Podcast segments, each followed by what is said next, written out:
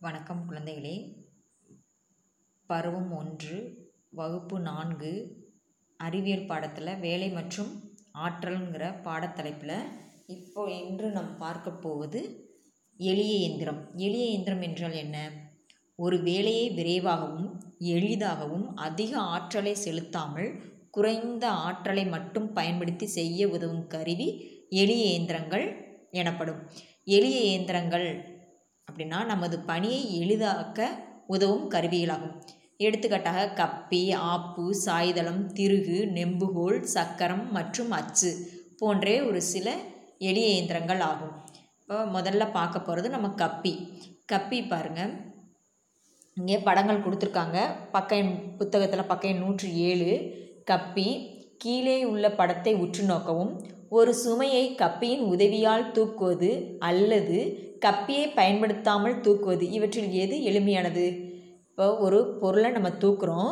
அந்த பொருளை தூக்குறது வந்து கப்பியை பயன்படுத்தி தூக்குவது எளிதா? அல்லது நம்ம கையால் தூக்குவது எளிதா? கப்பியை பயன்படுத்தி தூக்குவது தான் எளிமையானது. அப்போ கப்பி என்பது ஒரு எளிய இயந்திரம் ஆகும். கப்பி என்பது ஒரு வகை இயந்திரம். இது அச்சை பற்றி சுழலும் வகையில் அமைந்த சக்கரமாகும். கயிறு அல்லது சங்கிலி கப்பியின் மீது அதிக விசையுடன் சுழலும் வகையில் அமைக்கப்பட்டுள்ளது. எடுத்துக்காட்டாக பழுதூக்கி கொடுத்துருக்காங்க. அடுத்து சாய்தளம். ஒரு பெட்டியை தூக்குவது ஒரு சரிவு பாதையின் மீது அப்பெட்டியை இழுத்து செல்வதை விட எளிதானதா? இந்த படத்தை பார்த்து உற்று நோக்கி விவாதிக்க சொல்லியிருக்காங்க. இப்போ ஒரு பெட்டியை நம்ம கையால் தூக்குவது எளிமையானதா? அல்லது ஒரு சரிவு பாதையின் மீது அப்பெட்டியை இழுத்து செல்வது எளி எளிமையானதா? எது எளி எளிமையானது? அந்த சரிவு பாதையின் மீது அப்பெட்டியை இழுத்து செல்வதுதான் எளிமையானது? தூக்கிறது கையால் தூக்குவது என்பது கடினமானது. சாய்தளம். சாய்தளம் என்பது ஒரு விளிம்பு உயரமானதாகவும் மறு விளிம்பு தாழ்வானதாகவும் சரிவாக அமைய பெற்ற ஒரு தளமாகும். எடுத்துக்காட்டு சக்கர நாற்காலி செல்லும் வகையிலான சரிவு பாதை. இப்போ ச சரிவு பாதை பார்த்துருப்பீங்க எல்லா இடத்துலையுமே இருக்கும். ஹாஸ்பிட்டல்லாம் பார்த்தீங்கன்னா இருக்கும். ஒரு விளிம்பு வந்து உயரமானது இருக்கும். மறு விளிம்பு வந்து தாழ்வானது தாழ்வானதாகவும் சரிவாக அமையப்பெற்ற ஒரு தளம் தளமாக இருக்கும். இந்த சாய்தளத்தை வச்சு சாய்தளத்தில் நம்ம வந்து எந்த ஒரு பொருளையும் ஈஸியாக நம்ம எடுத்துகிட்டு மேலே எடுத்துகிட்டு போக முடியும். கீழே இறக்கிட்டு வர முடியும். ஆப்பு. ஆப்பு என்பது ஒரு பொருள்களை பிளக்க உதவும் கூர்மையான விளிம்பு கொண்ட கருவி.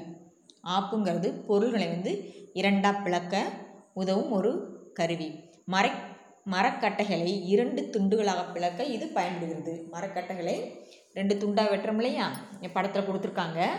மரக்கட்டை நடுவில் வந்து அந்த ஆப்பை வச்சு சுத்தியில் வச்சு தட்டினா அந்த மரம் வந்து இரண்டாக பிளந்து விடும் எடுத்துக்காட்டு கத்தி கத்தரிக்கோல் கோடரி திருகு.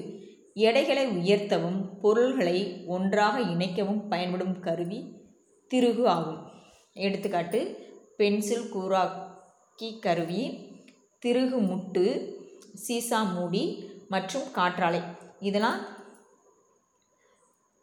திருகு திருகுக்கு எடுத்துக்காட்டு கொடுத்துருக்காங்க. இப்போ பாருங்கள் ஷார்ப்னர் நம்ம நம்ம பென்சில் சீவிரம் இல்லையா?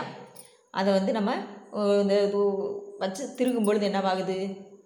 பென்சில் வந்து கூர்மையாகுது.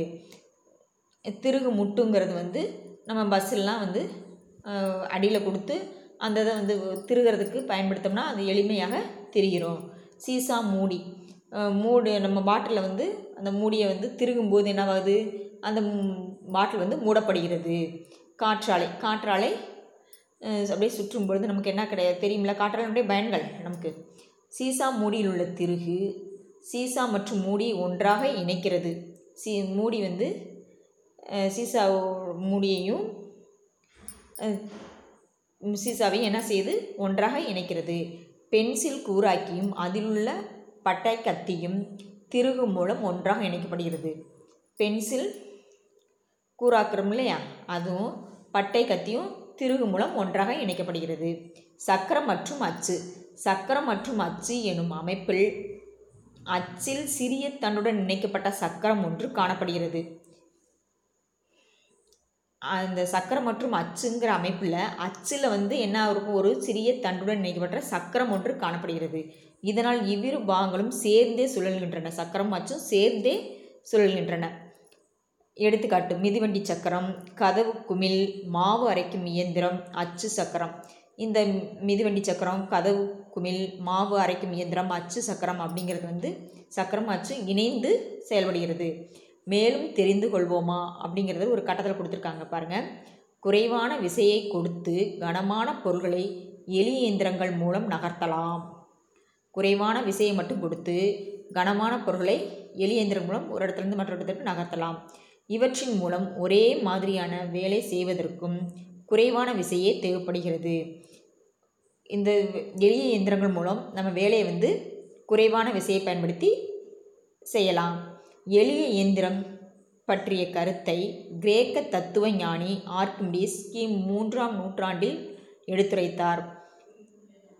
எளிய இயந்திரங்கள் பற்றி கிரேக்க தத்துவ ஞானி ஆர்கிமிடிஸ் கிம் மூன்றாம் நூற்றாண்டிலேன்னு எடுத்து கூறியிருக்காரு. அப்போ இருந்து நமக்கு இந்த எளிய இயந்திரங்கள் பயன்பாட்டில் இருக்குது அடுத்து நெம்புகோல் நெம்புகோல் அப்படிங்கிறத பற்றி நம்ம அடுத்த பகுதியில் பார்க்கலாம்.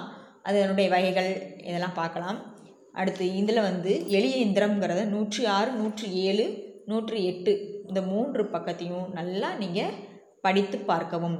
நன்றி குழந்தைகளே.